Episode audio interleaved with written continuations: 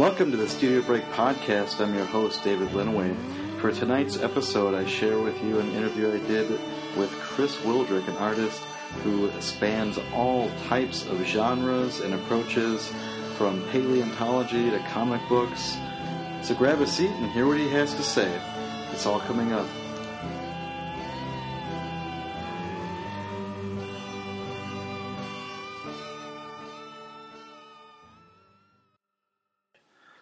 Welcome to Studio Break. I'm here talking to Chris Wildrick. How are you doing? I'm doing just fine. How are you doing, Dave? Good. Levels are good. So again, like I was just saying to you a couple minutes ago, you know, I find myself in an interesting position here to be able to just ask you whatever. So you're kind of like an enigma because I don't know. Anyways. I didn't realize that was so enigmatic. I guess, you know, maybe people should just look up your bio more, right? So, where are you from? I am from, I guess I think of myself as being from Easton, Pennsylvania. Okay. Which is a town on the eastern border of Pennsylvania with New Jersey. And you live there forever? Or? Well, not forever, obviously, but, you know, until you went to college, or... Yeah, I was born in Philadelphia. We moved to Easton around when I was like 1.5. I lived there till college, and my parents still live there now. So okay. And so, I mean, was your introduction into the arts something that I don't know, came about just naturally, or is it because you got wasted in baseball, or? I guess I just always liked to draw, and I was just, you know, drawing standard kid things.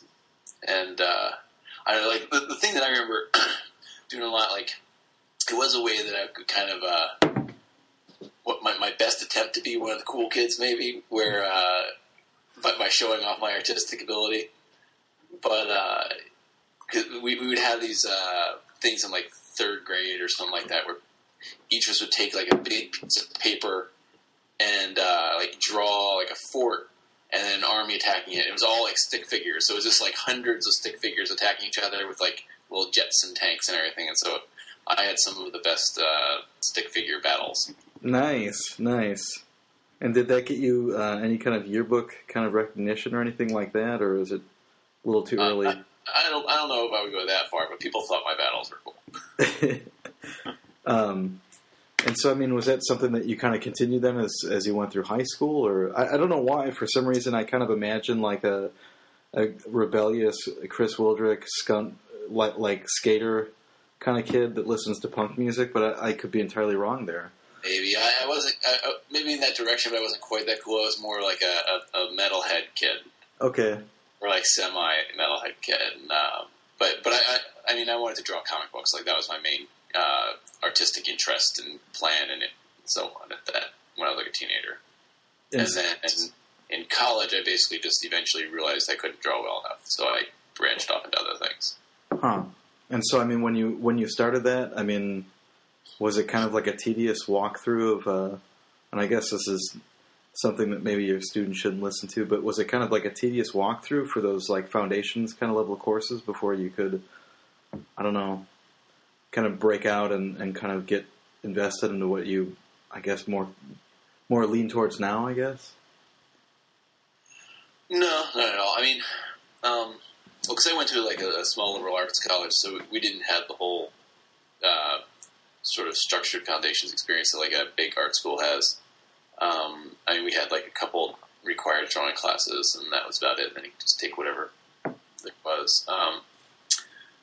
But, no, I mean, I really enjoyed all the art stuff I did in college. I thought it was all kind of fun. I was just kind of exploring. I mean, I didn't have any plan, like, where I was going to go. And I would say, like, through most of college, I still sort of had the idea, maybe, of doing comics or just being, like, a painter of some kind or something like that. Right. And so, I mean, when you graduated, though, I mean, is that still where you kind of left it? Or did you have a kind of definitive plan, or was it just kind of to see what happens?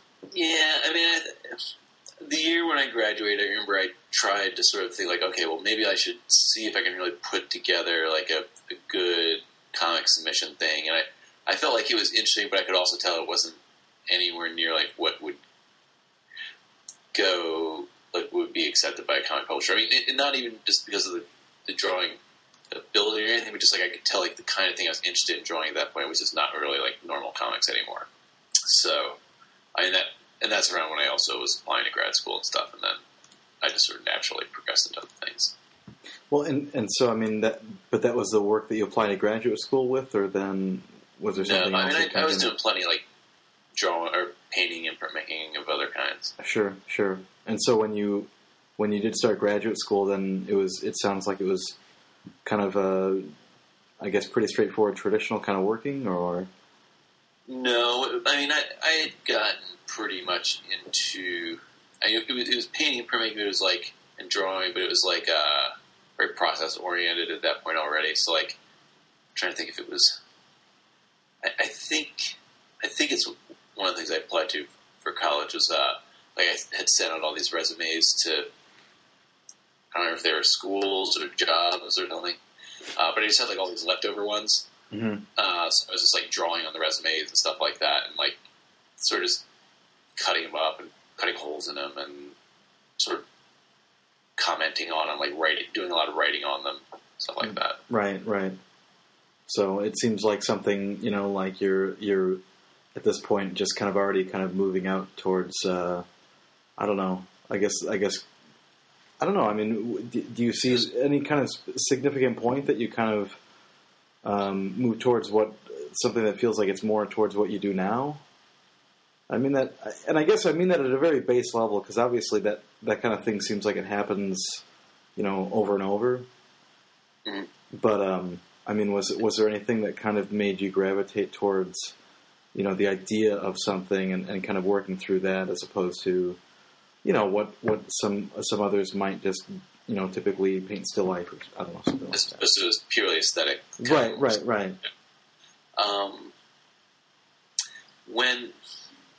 Well, I would say that, like, definitely by the time I was towards the end of college, I was definitely more interested in, like, the process-based stuff and the sort of just a lot of text art and stuff like that. I mean, it had been going on for a while, but I think one thing I had that maybe is sort of the end of when I was interested in normal drawing, like pictorial or whatever, drawing was, and painting was...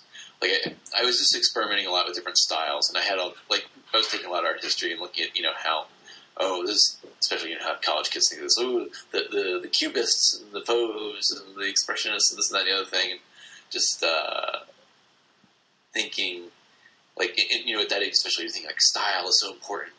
And so I would paint all these styles, and I just felt like in the end, like, none of them was natural to me, and they were all very artificial. Like, I could do any of them equally well, and they'd all be equally interesting to me. So style became, to me, this very artificial thing then, and then in that way, I felt like I couldn't any longer paint anything in a way that felt real or true or natural to me anymore. Mm-hmm. It all seemed very artificial. So then I started just doing things that no longer dealt with pictures or that would be... in a very self-consciously, at that time especially, postmodern way of commenting on the picture-making process. Right. Well, and again, I mean, I think that's one of the things that's really kind of interesting about this, and maybe that whole impetus for me to say, like, to get inside the mind of Chris Wildrick, because, I mean, it's just something that I don't ever remember talking to you about, you know what I mean? And I kind of think about it in terms of where I'm at, you know. It just makes me kind of feel silly, I guess, like I'm... I don't know, following this journey towards this idealized thing that in a way, you know, you can easily look at and go like, yeah, that just doesn't matter. And I can totally understand that, but it's weird kind of looking at it from the perspective of being the person that's chasing after that thing, I guess. I don't know. Well, I mean, you know, that, again, was got, you know, 20 years or whatever ago. I mean, that was much more, you know, that it's like the young man's game of trying to figure out what's real and true. And in the end, it's just like, now I just do what I think is, I enjoy, you know, right. It's not like I don't feel any challenge to find any one particular thing or prove anything or anything. I just do the stuff that I like doing. Right. It's different. So I wouldn't, like, if I felt now like doing pictorial painting, I wouldn't really care about that. That wouldn't be a problem for me anymore. Like, about that. Right. I just care about it. Okay. Well, and so before I completely steer us into some crazy direction, so in terms of then your early kind of studying in terms of college, or I guess I should say graduate school then, I mean, were you kind of in every kind of different facet of making, or, I mean, did you just kind of move from, you know, what materials would kind of suit your idea the best? How did you decide that process, or what kind of things were you thinking about at the time? Well, when I started graduate school, I was in the printmaking department, and I liked printmaking because it was such a process-oriented kind of thing. So I would make prints, and like each time I would alter it, and I would again like just keep commenting on it each time I made a new copy of it and stuff like that. And I was also doing a bunch of like real Rauschenberger-y combines and stuff like that, still sort of thinking about style stuff. But eventually I moved pretty quickly past that stuff into more sort of direct conceptual and performance stuff, I guess.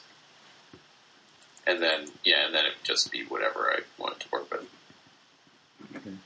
And, you know, and I guess this is just because it's something that just popped off in my head. I'm just kind of curious how far back it goes, but, you know, certainly something like branding seems like something that's something that you're very interested in, and, you know, I can attest to. I think I've seen you wear like a Coca-Cola jacket, right? Maybe some other things.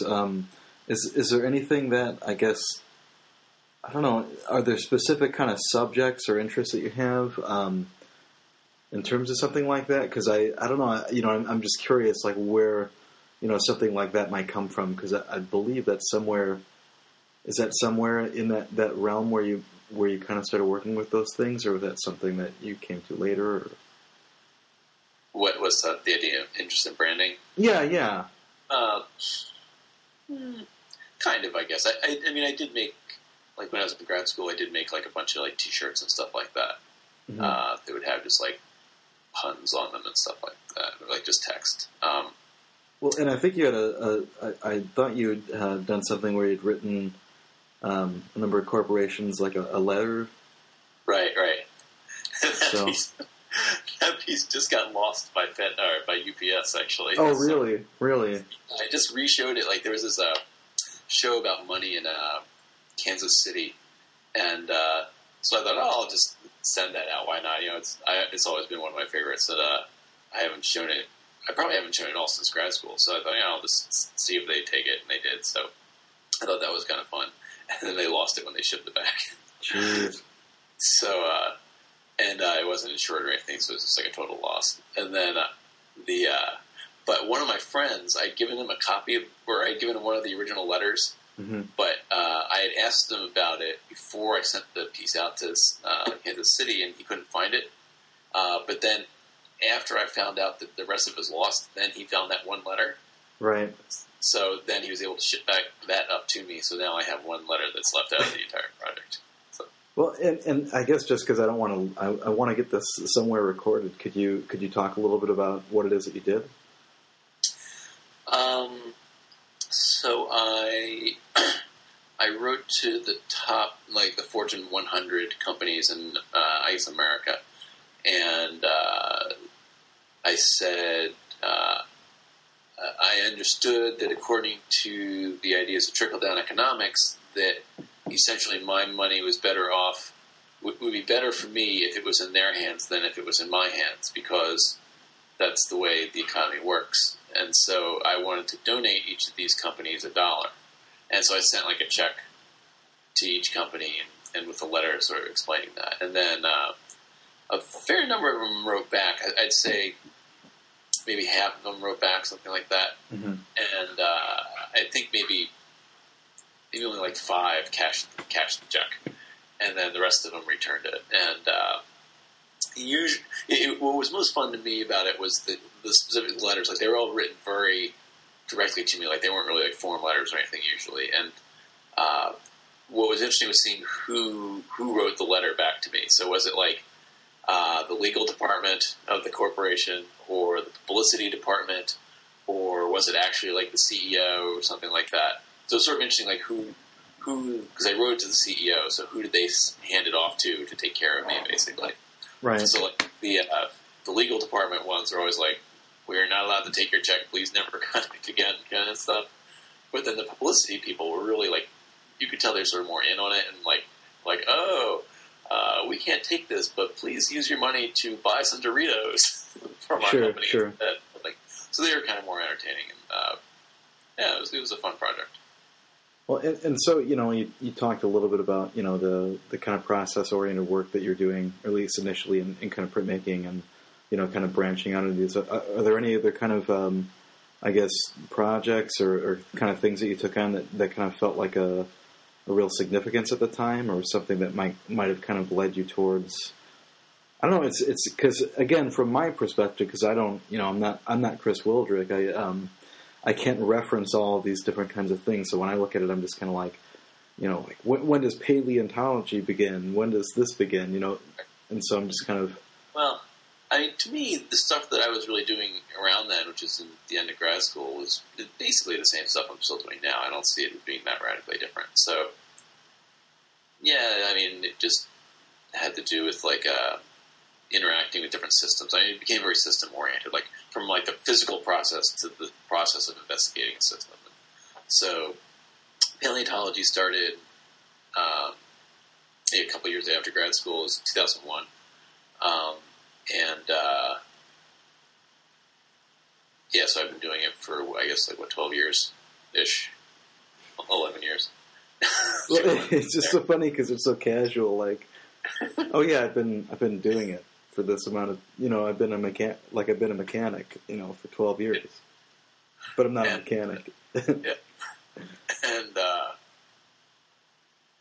so it's kind of working on it, and that, you know, it has different things. Like, one of the things that's so interesting about, like, I don't know, artistic evolution is how random it is and how based it is on, like, contingent circumstances outside of your plan. So, like I had these ideas about paleontology, and then I happened to get a show about it. So then I made a bunch of stuff for it, or like one particular thing for it, actually, that sort of started a bunch of other things. And then, I kind of did it off and on for a while, and then, like, I got this contact with the Museum of the Earth, which is a paleontology museum south of me, where I am now in Ithaca, and so that set up a whole series of opportunities for me to do paleontology stuff that, like, I would have liked to do before but didn't have the chance. So then that became my big focus for a while.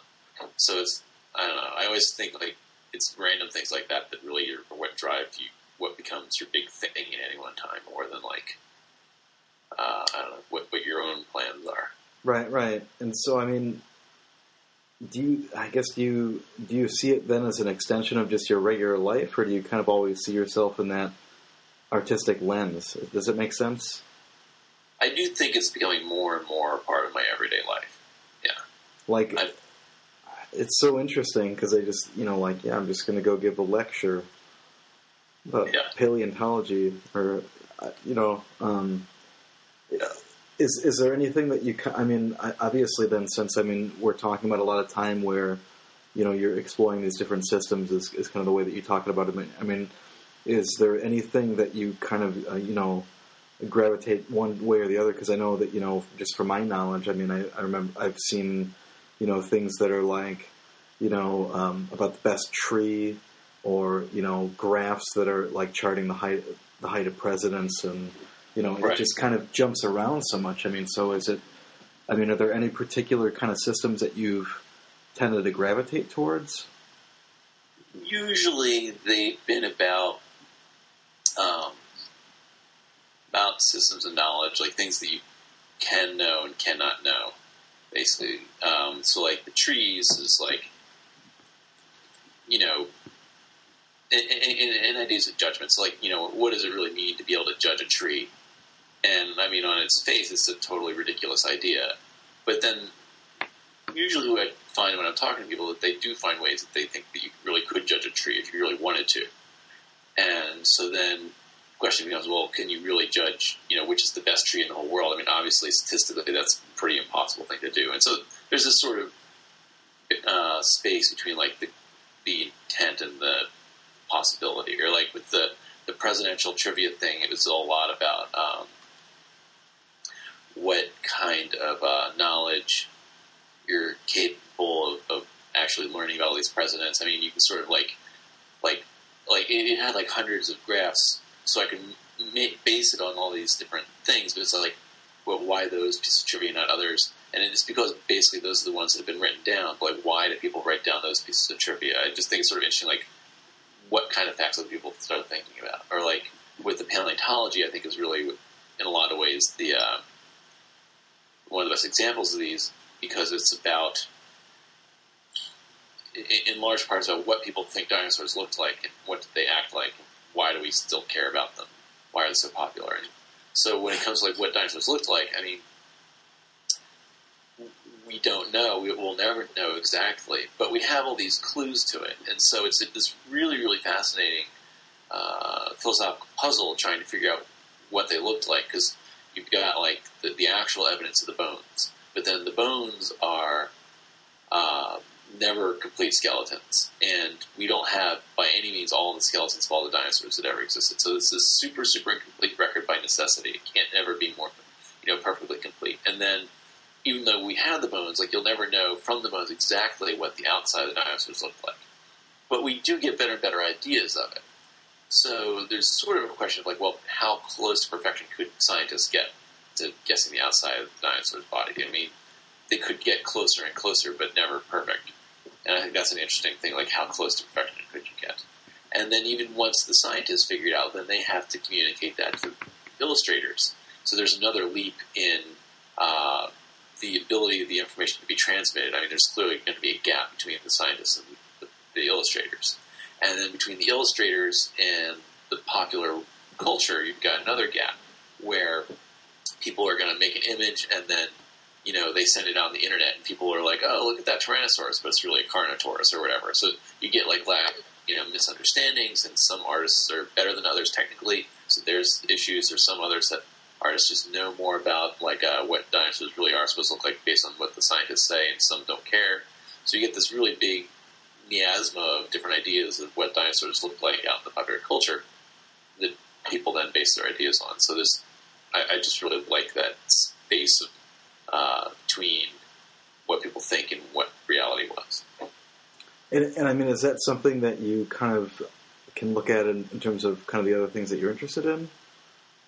That kind of seeing those systems that kind of work, because it seems like, again, just some of the things that you're kind of working through in terms of how, like A affects B, affects C. I mean, is that something that you kind of look? I don't know. It seems like you could look at that a lot of things in life at that in that kind of way. The way that certain relationships affect other relationships. Yeah. Well, I do. Well, I'm just kind of curious. Well, no, I mean, I'm just kind of curious what drives that. I mean, are you interested then? I guess in terms of the way that it might be read, or the way that you can kind of turn it towards, an audience to kind of maybe consider some of those things, or is it kind of just for your own kind of personal exploration? I mean, I think that's the content that I want, or at least partially what I want people to get from the work often, yeah. And it seems like that usually comes through. I mean, when I talk to people about my work, they seem to tend to get that fairly quickly, honestly. Well, no, I mean, I'm just kind of curious. Well, no, because I mean, that's something that, and I've talked about this, time and again with just random people, that's something that seems like, like you're saying before, like at this point you just kind of make stuff, and it seems like this idea of who your audience is such a very important thing for, a certain point in kind of an education system. So I'm just kind of curious where, that kind of separates into something else where it's just, how do you decide what you're going to communicate or how, interested you are in terms of affecting certain things. You've talked a little bit about, politics, and I don't know. This is all actually part of an interview to weed out all the really liberal, scary-minded people. But I mean, are there any kind of political interests that you have in terms of what you do? Not artistically, really. No.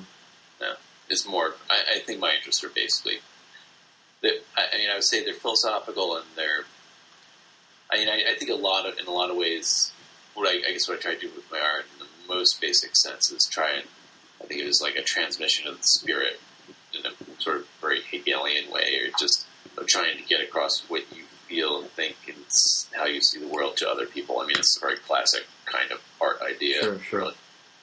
Well, and I guess in terms of following that up, I mean, do you feel that there's any kind of difference for, the kind of work that you might make for a gallery space as opposed to a public space? What do you mean by public space? Well, I mean, something that isn't a traditional kind of gallery setting at a university or, in some gallery district or a museum or something like that. Something that, might be more, interactive or a lot more casual in terms of the way that people might approach it. And I guess that could be, also interpreted too. I know that you've also been, that you've done performance kind of based pieces. And so, I'm just kind of curious what that relationship is like. And also this is coming from a out of gallery context printmaking graduate student of 2006. So there's probably some of that in there too. Okay.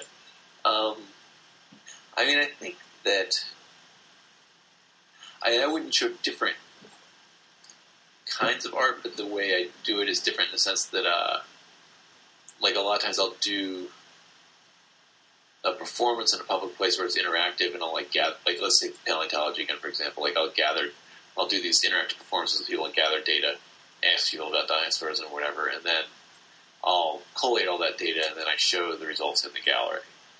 So it's the same piece, but it's just different parts at the beginning and end of it, I guess. Okay. And they're just, they're just based on, whatever to me makes the most logical, whichever is the most logical context to do it. So, I like having the very direct interaction with people in public when I can. I do those things in galleries too, but galleries are a better place to stick the stuff, along with the web and whatever too. Sure. Well, and I guess, and this is probably something that's kind of universal just for artists in general, especially I don't know why I kind of recognize people that I know as kind of these blue collar artists that are just kind of quietly making good work somewhere and kind of getting recognition, from time to time. But I guess, partially I'm disinterested just because it seems like there's so many things that you're invested in terms of thinking about the system that I'm just kind of curious what, if there's if there's specific projects that you kind of feel really, kind of really got people's attention in certain ways as opposed to other ones. And I know that obviously, just in terms of looking at some of the things that you've done, they're very, very different approaches, And just, even in the images that you showed me, there was I believe, some kind of interactive piece where there was a video feed and somebody that was bent over. So, I don't know, again, I'm just kind of curious what that interest is or if it's something that can kind of change because, again, looking at it from a silly painter's perspective, I'm just kind of the person always just walks up and just looks at that, So, I'm kind of thinking about, is there different contexts or different things that become effective or interesting for you? Yeah. Well, so that was from a series called Art for Animals. And the idea there is to see, what kind of art animals might like. Mm-hmm. And because I think it's sort of speciesist to just make art for people. And so those are sort of experiments that sort of the beginning process of figuring that out. So again, to me, it's about the philosophical distance to we have very different cognitive and perceptual capacities and structures than animals do. Every animal is different than every other animal. And so we'll never really know what it would be like to be in an animal's head and see and think what they think. So the idea of trying to make art for them is an interesting philosophical challenge to me, to think what they would like. And so these projects, the one in there, was a very literal version of it where it's trying to get people to think what it would be like to be an animal, basically. And so there are these different carts where if you lie down on them, you'd have, like, one you'd be lying down at, like, a cat's eye view, one you'd be lying at a dog's eye view, and another one there's, like, stilts where you'd be up at the height of a caged bird. And then each of them had a little video camera on it, and that video camera transmitted to this TV. And so the people on the carts could literally see what it would be like to see from the point of view of a cat, say. And then if you looked at the TV, you could also see what those people were seeing on the cart. So sort of two ways to see the cat's point of view, basically. Sure, sure. So to me, it's the exact same thing as the dinosaurs. It's maybe like a more visceral kind of experience than the stuff that I do with the dinosaur stuff, because those are more like, I guess, you know, like forums and whatever I have people do. But it's still like me and I'm right there in the gallery talking to people and saying, you know, oh, here, you want to try this thing and whatever. So it's all, to me, it's all about the personal interaction and then them trying stuff out. We talk as they do it. So to me, in a lot of ways, the conversation is the art. Right, right. Well, and it kind of leads me to kind of a weird level of questioning, just because I know that, like, I believe there was another, like, series of photographs that you did kind of in relationship to your cats. Right, where, like, the Rory... Yeah, yeah. Shark tests. Well, right. It just kind of makes me wonder, too, then. I mean, it seems like a very... It's like an early version. Right. Well, it's just like trying to empathize with something or trying to see it from something else's perspective. And it seems like a lot of that is trying to put people in that context where you're kind of looking at it from this perspective that you don't, I guess, normally think about it. I don't know, or I don't know. It's like a different kind of perspective. Yeah, I'd say that. Yeah, I mean, because that's all. I mean, if in a lot of ways, what I'm interested in is the philosophy of understanding and knowledge. I mean, that's all, like, seeing people's perspectives is, like, a big part of that. Like, understanding how you see the world differently from someone else's point of view. Sure, sure. And then to understand, with going back to systems, that, like, in a lot of cases, any context is governed by the system that it's organized in. And so you need to really understand the system to understand that situation. And in a lot of cases, you realize, oh, well, all these different situations are really fairly... analogous to each other when you abstract it to the level of whatever system it is. Right, right. Well, and so, you know, obviously then I'm guessing that you have a decent level of research, and before you answer that kind of, like, you know, little legitimate, you know, stuff, you're going to have to answer all the stuff that maybe might be questionable. Well, I guess I was saying, you know, what is it that you kind of look at in terms of reading, and then I guess to follow up from that, what I guess alternative sources that might not be a very traditional thing, i.e., I don't know, Red Dawn or something of a pop culture kind of nature. I'm just kind of curious, you know, how that relationship works, where you've got, you know. I think a pretty good understanding of our historical kind of context of things, but then also you're kind of looking at it through this lens of somebody that's, you know, very contemporary or somebody that's, you know, probably, I guess, I don't know, realistic, I guess, in terms of the way that they're kind of looking at the world in terms of today's context. I don't know. I could just be, might be loftily kind of throwing that out there. Okay. Well, so kind of stuff.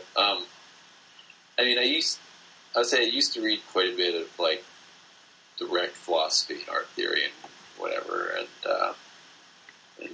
and literature. And I guess I feel like I read more and more in the realm of literature and nonfiction that's not art related. So, like, well, paleontology books and stuff like that, obviously. But then, like history and political theory, whatever, and more just, like, stuff that I'm interested in, I guess, basically. And a lot of, like, I feel like, I guess if I'm going to get, like, an intellectual, the degree to which I get, like, intellectual stimulus or ideas or inspiration or whatever, it comes more from, like, from fiction and from random, like, science and history and whatever, than stuff that's art specifically. Right. And then in terms of, like, other stuff, yeah, I don't know, movies and sure, comic books and whatever. Yeah. Well, and I guess you know, like in terms of then I don't know. It seems like, again, that kind of, that to me anyways, it sounds like it kind of reiterates that idea of, you know, not really being true to some kind of particular, you know, thing that you can kind of, I don't know, feel like there's some kind of inspiration or some kind of interest from, you know, any little thing that might kind of pop its head up. Yeah. You know what I mean? Depending on whatever source it is. So. Yeah. I mean, I think in a lot of ways right now what I'm becoming more and more interested in is just sort of cultural production in general, and not even thinking about things as art or design or what have you, but just like cultural production and how everyday people are involved in that. I mean, I mean, I'd always been interested in like, or not always, but for a long time interested in like how the last comedians were doing really interesting stuff, like Andy Kaufman, for instance. And I think we used to talk about that a little bit. But, and like with Kaufman, what I had always liked was how he did, like, especially with like the wrestling, he would just go out and do this thing. And it was, to him, I would say, he probably thought of it as something similar to performance art. But to other people, it was like comedy or wrestling or something. And, but so the more I think about it, I just think of this as like, it's just cultural production in one way or another. Stuff that's part of culture. And now I just think because of the way, like with blogging and all, you know, Tumblrs and this, that, and the other thing, like people put all kinds of stuff on the internet now that is to me essentially the exact same thing as like conceptual art. Like it's just like this thing I do, you know, like some guys, like this guy makes like a pancake art. Mm-hmm. That's really cool. He's like, and a lot of these guys I think are interesting. They're like designers, it seems to me, and then they do some kind of cool art thing that takes off on blogs. So this one guy makes like pancake art, and I just think that's awesome. And it's like, I don't think he would necessarily be considered a fine artist, but I don't really care. It's just sort of part of culture in an interesting way. It's you know, it's creative. It makes other people interested in what he's doing. He's thinking about it. Or like just the other day I saw on NPR this guy who's also a designer part-time, and then part-time he makes food art. So he makes these like Rice Krispie Stonehenge things and like carved broccoli and cauliflower. And it's like, it's awesome. I mean, it's the coolest thing I've ever seen. It's like, it's so much better than like 99% of what's called art. Right. So there's a lack of pretension about it and a nice degree of democratization of it in like a small D, like just that anyone can do it and anyone can put it out there. And it's not intended to make a career out of it or anything. It's just like, this is the thing I do. And so I guess when I say that I'm just trying, I just do things I like, I hope I am trying more and more to become like that in a lot of ways. I'm just not trying to leave away all the trappings of artificiality that I think the art world often puts on artists in order to have us think we have careers. Well, and it kind of brings up two questions, just... That oh, I don't know, one of them will kind of drift off a little bit, but you know, I've kind of made it a point, at least to try to get most people to kind of answer, like, you know, whether or not you feel like it's something that's a worthwhile endeavor, you know, kind of this idea of promoting art or kind of looking at making things, and it seems like you should be in a particularly straightforward camp. I mean, I'd imagine that you believe in that. Yeah, I like making stuff. Yeah. Well, no, but I mean, not just you, yeah. But I mean, just in general, like encouraging people. I mean, what? I mean, that's something that. How do you? Is that something that you think kind of? I guess reinforces what you do. I mean, to try to get other people to kind of, you know, follow into this world that. I don't know. I guess in a way, you can kind of see all these relationships to things that maybe if you didn't follow down that path, you might just kind of have a tunnel vision in terms of life. I don't know. I mean, I think I encourage people to do these small creative things and make it part of their life, basically. Yeah. And, I mean, in a way, that gets back to the idea that I was saying earlier about this, like, transmission of the spirit. It's just sort of like a sharing process. That's what art making is to me in a lot of ways. It's like you're just giving this sort of generous gift to people. Like, here I've made this. Let's share in it, basically. Okay. Which, I mean, and so this is, like, what some of the things I sent you, like, the one that's called OE is this, I'm a member of this, comic book website. And so what I'm doing on there is just engaging in what I think of as like a really interesting form of cultural production. Because like this website is basically like a wiki. And so it's like, the largest comic book wiki on the web. And so they just like write down facts about the characters and issues and whatever. And so it's just like a bunch of, you know, it's like 100,000 people are members of this thing, and they just, for free, you know, just write stuff about the thing they like on the web. And it, as an aggregate, it creates a really large database that's available to everyone to read. And I think that's just an interesting cultural thing. Like on their part, as an act of generosity, like there's no reason they should do it. They just enjoy it, and they enjoy sharing it. And so it becomes a very communal thing. And it's just a different form of cultural production, even though it's sort of a symbiotic on the, what you think is the real cultural production of the actual comic books. But like they're really making something to these fans. So I'm just doing exactly what they're doing, and then just that's one of my arguments. Sure, sure. Well, and you know, it's interesting because you know I've you know, certainly for anybody that kind of pays attention to, you know, politics, you know, they had the SOPA bills and all that recently. I mean, in terms of the way that I guess regular people, what we kind of think of as regular people, really are artists. Then, I mean, what do you see in the internet? It's a very easy, it's a very straightforward question, but what do you see in the internet that's I don't know, so expansive in terms of the way that, you know, like obviously you're talking about, you know, being part of this, you know, comic book kind of related, you know, website. I mean, you can kind of bridge all these different boundaries in terms of where people are from. What do you think of in terms of the internet, in terms of the way that it kind of, I don't know, really shapes, I guess, the way that our society works, I guess, now, you know, in a way that I just, you know, it's weird because I have students that they have no idea. Like, there was this time where you just didn't have this thing where you could be like, what time is the movie? I'm just going to type this in and find out, you know? I mean, it's an interesting way to kind of, I mean, you can, and even this, I mean, there's, to reference Click and Clack, I mean, I think there's 26 people that listen to this podcast, but it is possible to kind of, I don't know, have an audience that isn't just your local audience. I mean, what kind of possibilities do you find in terms of the internet? Well, I do think it is just about its like the democratization of it, that anyone can get on it, put stuff out there, and then. And not just they can do it, but then they could theoretically have a, you know, big audience potentially if for whatever reason it gets picked up. It's just a nice thing. Oh, sure, but I mean, you know, I mean, in terms of like, it seems like it would be something that would offer you a lot of opportunities in terms of the way that you could, you know, I guess even interact with other people, you know, that might, you know, have been not entirely different, you know, ideas from what you're interested in, but certainly from different places of the world. I mean, is that, have you taken on any kind of interest in terms of projects like that, or? Well, I mean, on the comic website, I mean, I do post and whatever and converse with people about that. So, but I mean, just from the point of view, like of a fellow comic book fan, like I don't talk to them about it as being art. I just talk to them about comic books. Right, right.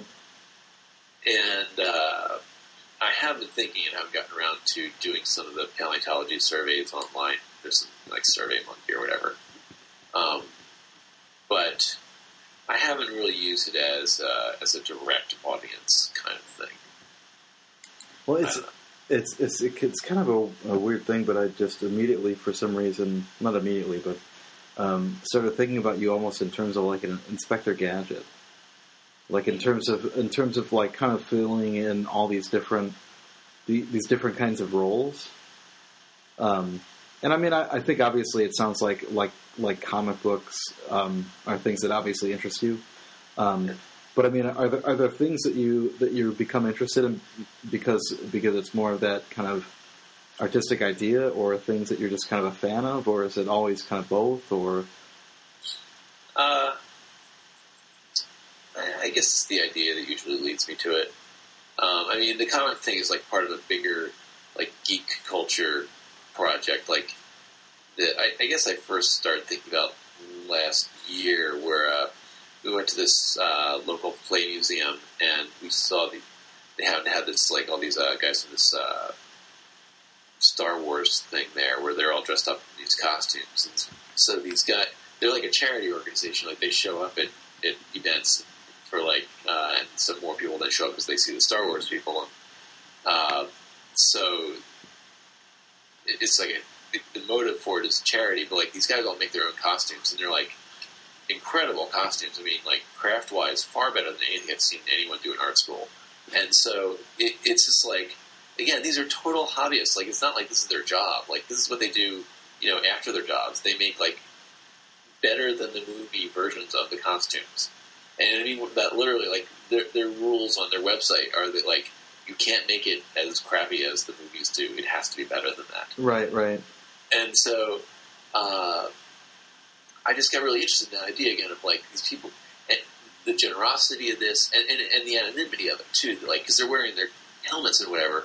So like they're just standing there, and kids are having their picture taken with them or whatever. And on the one hand, it's like this act of like pride. You're like, I made this thing. This thing is awesome.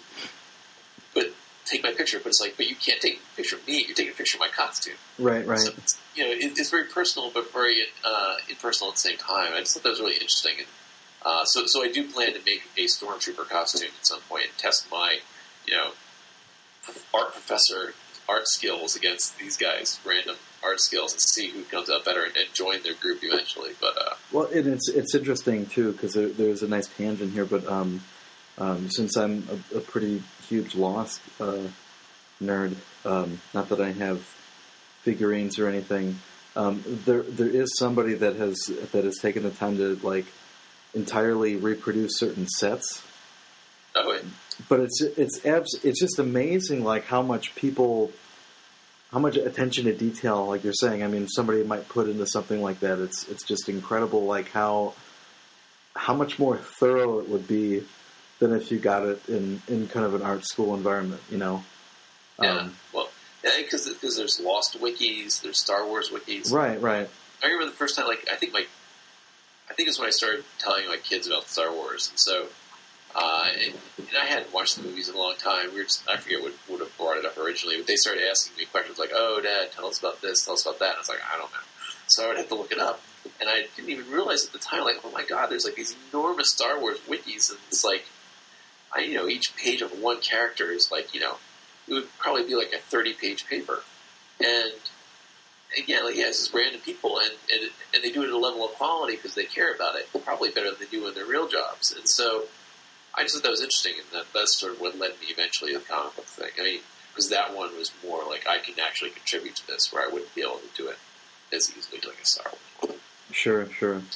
Or like, and the other comic thing that I'm doing too, then is like, which is then like a non-internet thing, is I'm going to start this Friday, so I'm very excited. It's going to just work in a comic book store and organize their comics, because they have all these like back issues in the back closet, essentially, that are totally disorganized. So I'm just going to go a couple hours every week and help him organize his comics. Which is going to be good for him, because he gets to sell them online. Right. So it's like a real, like, benefit to his business. But then, for me, it's like an artwork. So it's like, it's good for both of us. So it's sort of interesting. Does it say anything like touched by Chris Wildrick or handled by Chris Wildrick? I was thinking I might ask him to like put up a little plaque that says like "Get a comic organized by Chris" or something like that. Right, right. And we did have like right now have a faculty show that's going up, so I'm going to have the little thing in that show saying like, "Oh, go over to Cloud City Comics." That I organized the comics there. Sure, sure.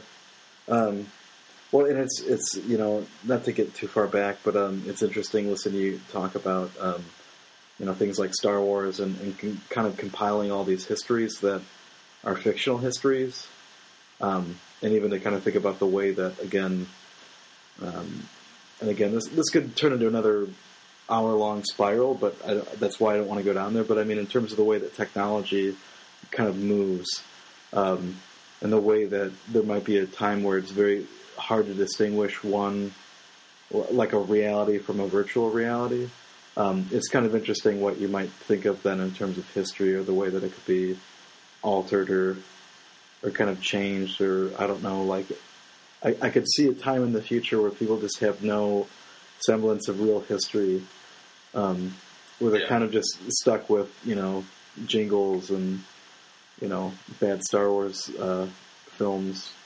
But again, that's done. So Another game Star Wars is like this guy I was just reading about the other day has, I guess, for some time now, been coming out with Star Wars movies that are like I guess they're sort of like documentaries about Star Wars, and they're just like edits of Star Wars movies. And then he like he's a professional like movie editor, and he also just like he bootlegs the movies, and then he sets like inserts other things to like explain it. So it's just like a commentary on it, like an explanation of all the different things that's going on in the movies. And I guess they like you can't sell them, but they they go. They're super popular, but again, to me, like that's an example of just like people making stuff because they feel like it.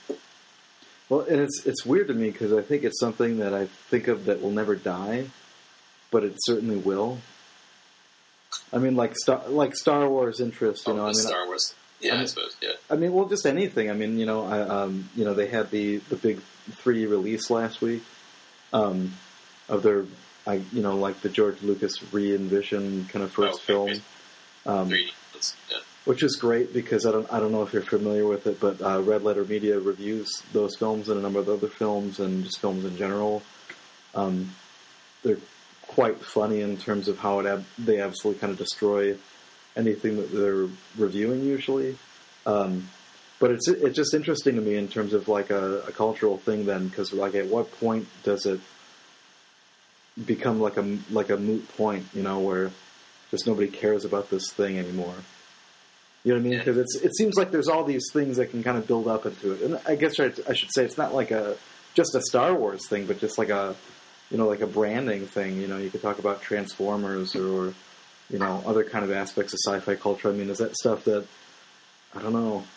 Can you imagine this being some kind of a part of an identity that gets carried out? Like beyond a certain generation, or I mean, I am interested in how sci-fi tropes sort of evolve. I mean, one other thing I'm starting this week is I'm going to start writing a sci-fi novel tomorrow, and I don't really know what it's going to be about yet, but I know the title is "Psychic Dinosaurs in the Future." Right. Well, and I saw that too, that image. So I haven't written it, so that was the best I could give you there. So, I thought. Like my idea with it, to a degree at least, is that it's going to have something to do with like trying to recycle a lot of genre fiction tropes in it somehow, but not like in a kind of wink, knowing way, but like in a way that works and still makes them viable, basically. But I mean, sci-fi in general has been around for I would guess close to 100 years, maybe not quite. Well, no, longer than that, certainly with Jules Verne, whatever, but. But, things evolve from one thing to another. I mean, people still read, like, say, Asimov and Verne and stuff like that to one degree or another. But they're not nearly as popular as they used to be. But, Interesting. I'm going to give you a 2-minute warning, then I have to go. Okay. Well, let's see then. So I guess just because I can't ask... Well, I could ask you two things very quickly. Okay. What's something that people should go see right now? What do you mean, like... I don't know, somebody to see, an artist, a show or something like that maybe you found interesting. I have no idea. Okay, well, to follow that up, I'll skip it. I wish we could have gotten to band stuff, because I'd love to hear all about that kind of stuff, but I guess just the last thing is there anything that you... have kind of going on that you would like to talk about in terms of promotion? Any kind of projects that are coming up or current that? Oh, I think just the stuff that I was talking about. That's the stuff I'm interested in. This sort of geek culture stuff is the newest thing. Okay. And then continuing with the dinosaurs and the animal stuff.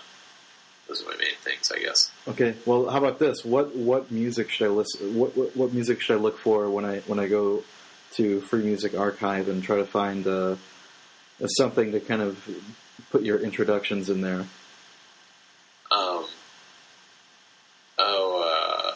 Wait one second. Andre, what's that steak for Chicken Man again? Moldy Peaches. Okay, I'll see what I can do. I might get copyright. I'm worried about that copyright stuff, which is why I go to this place, but I'll see what I can do. Okay, well, what kind of stuff is on it? Oh, it's weird. I basically just kind of search through it based on these conversations that I have. So I'll pick up some kind of buzzword that gets kind of repeated and then just randomly search in this big, like, 50... It's like 50,000 songs. It's Free Music Archive. Okay. Well, you can find some, like, good old, like, 50s sci-fi, like, theremin music or something like that. Okay. Soundtrack kind of stuff. That would be good. All right. Well, again, it's been a great chatting with you and getting inside your world, and it'll be interesting to see what comes out. So, thanks, Dave. It was fun. I had a good time. All right. Good conversation. Yep. Take care. Okay. Well, thanks again to Chris Wildrick for joining us at Studio Break. You can find out more about his work by visiting chriswildrick.com. Again, if you haven't checked out Studio Break on Facebook, you can become a fan. Please leave us some feedback, and again, if you prefer, you can go to iTunes, check under podcast and search Studio Break and subscribe there. As you can guess, I try to do the best that I could in terms of finding a sci-fi space sound request. So we have Mr. Fab in his bag, the song called Thereminning. Again, you can find that track at Free Music Archive along with all sorts of other stuff. If you're listening to Studio Break for the first time, remember that you can visit studiobreak.com to see all past artists that have participated. Again, you can check out their work, listen to their episode, and please, please leave us some feedback there at Studio Break. You can find out more about my work by visiting davidlinaway.com. Again, I welcome all kinds of emails and feedback. It's nice to know that there are people listening. With that being said, I would highly recommend, again, for anybody in the Peoria area to check out the Peoria Art Guild, check out Michael Willey and Tim Roby's show. Both exhibitions run until March 1st. That's all we've got for you this week. I hope you enjoyed listening. Again, please leave some feedback, and we'll talk to you real soon.